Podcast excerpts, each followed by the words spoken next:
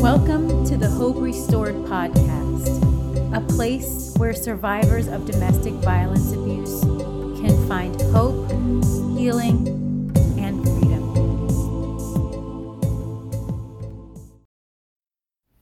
Welcome back to the Hope Restored Podcast, everyone. I can't believe that we're still amidst the coronavirus. I hope you're all doing well. Um, praying that your loved ones are safe and healthy and that you're healthy as well.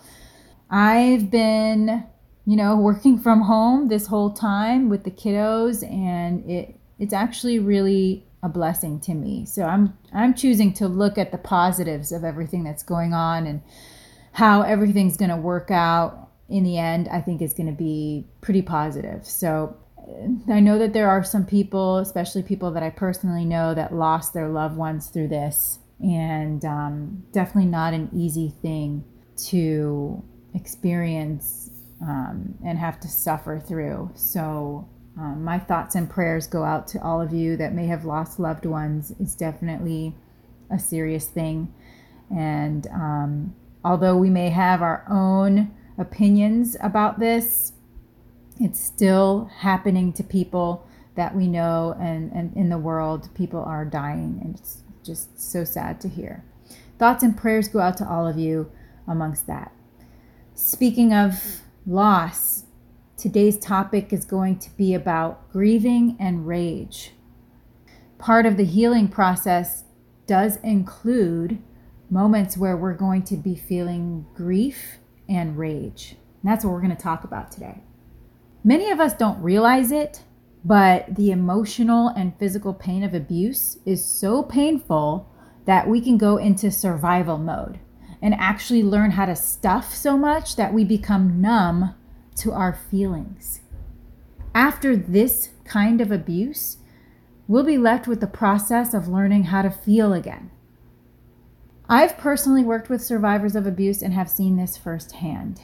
There's a part of us that wants to pull up our bootstraps and say, yeah, I got this. I'm good. But I can see so much emotion being masked with rage in moments like that. This can even happen while you're still in the abusive relationship. For example, you've just been beaten. You're left there like some kind of animal. You're not in a safe place to process all that just happened to you. So what do you do? You just get up, wipe your tears, and move on like it never happened. I remember talking to a couple girlfriends, and one of them sharing a specific incident that happened to them. She shared the details and facts about the event, but she didn't go into any of the feelings that she felt during or after what happened.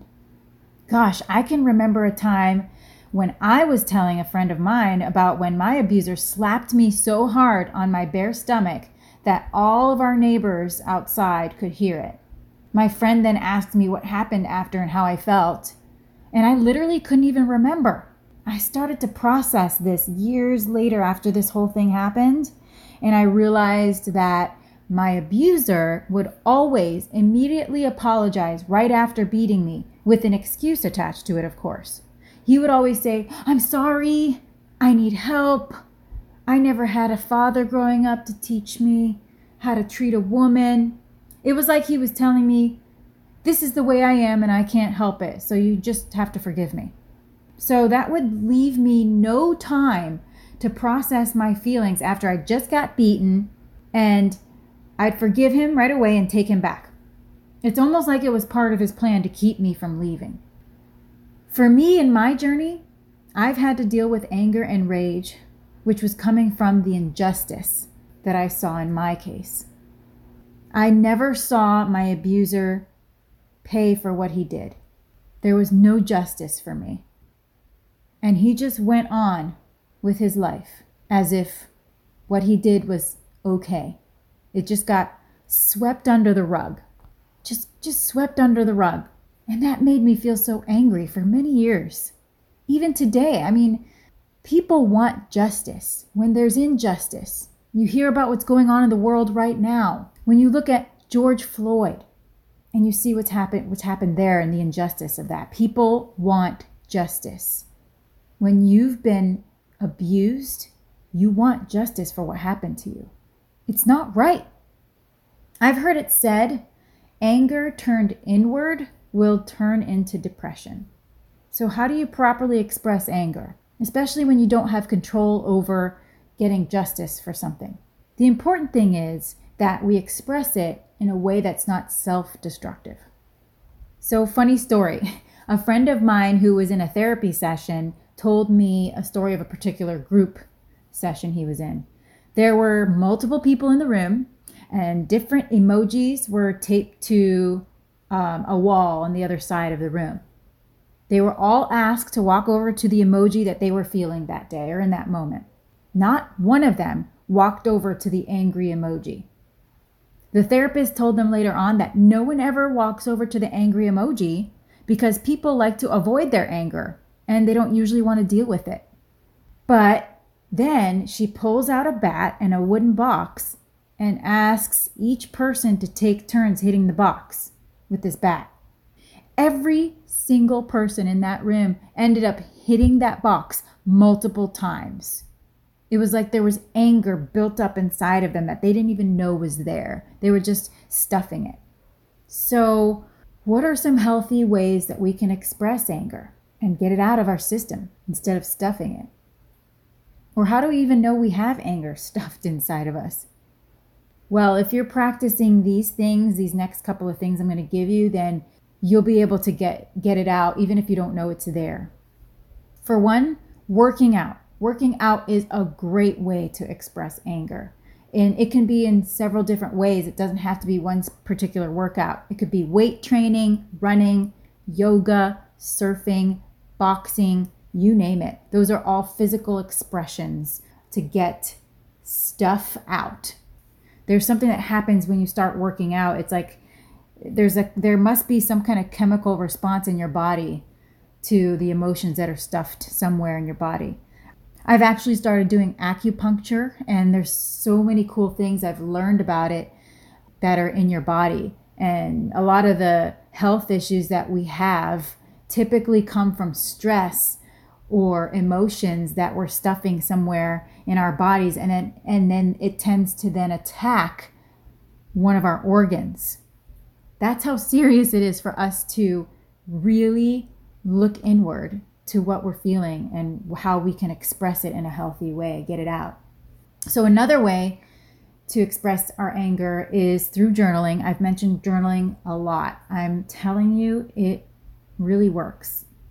But when you journal, I highly recommend that you don't just stick to writing negative things. Make sure you end it on a positive note. If you're feeling angry about something from the past and you need to write it down, make sure you end it on, on a positive and turn back to the truth so that you are retraining your mind to think positively, to look at the positive and look at the good and not just the bad. Another great way of expressing anger, especially from injustice, is writing a letter or email to the person who hurt you. And you don't actually have to send it to them. You could just keep it in your drafts or write it out and then delete it. Or write a letter and then tear it up and throw it away. But if you are comfortable sending it to the person, then send it. Why not? Another way to express your anger, and not everyone can do this, you you know, if you can afford it, you should see a therapist. You should see a professional therapist. I experienced so much healing through therapy. Find someone that specializes in abuse and trauma. It's worth the money, trust me.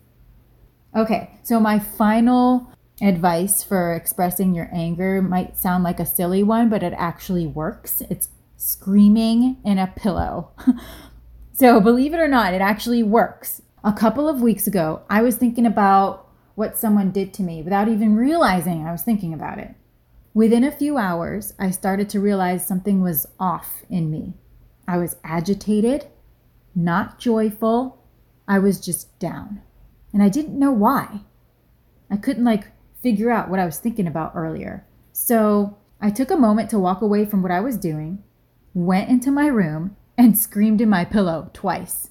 The crazy thing is, before I even finished screaming, I began to cry profusely. I didn't leave my room until I was done crying. I was hurt and I needed to get it out.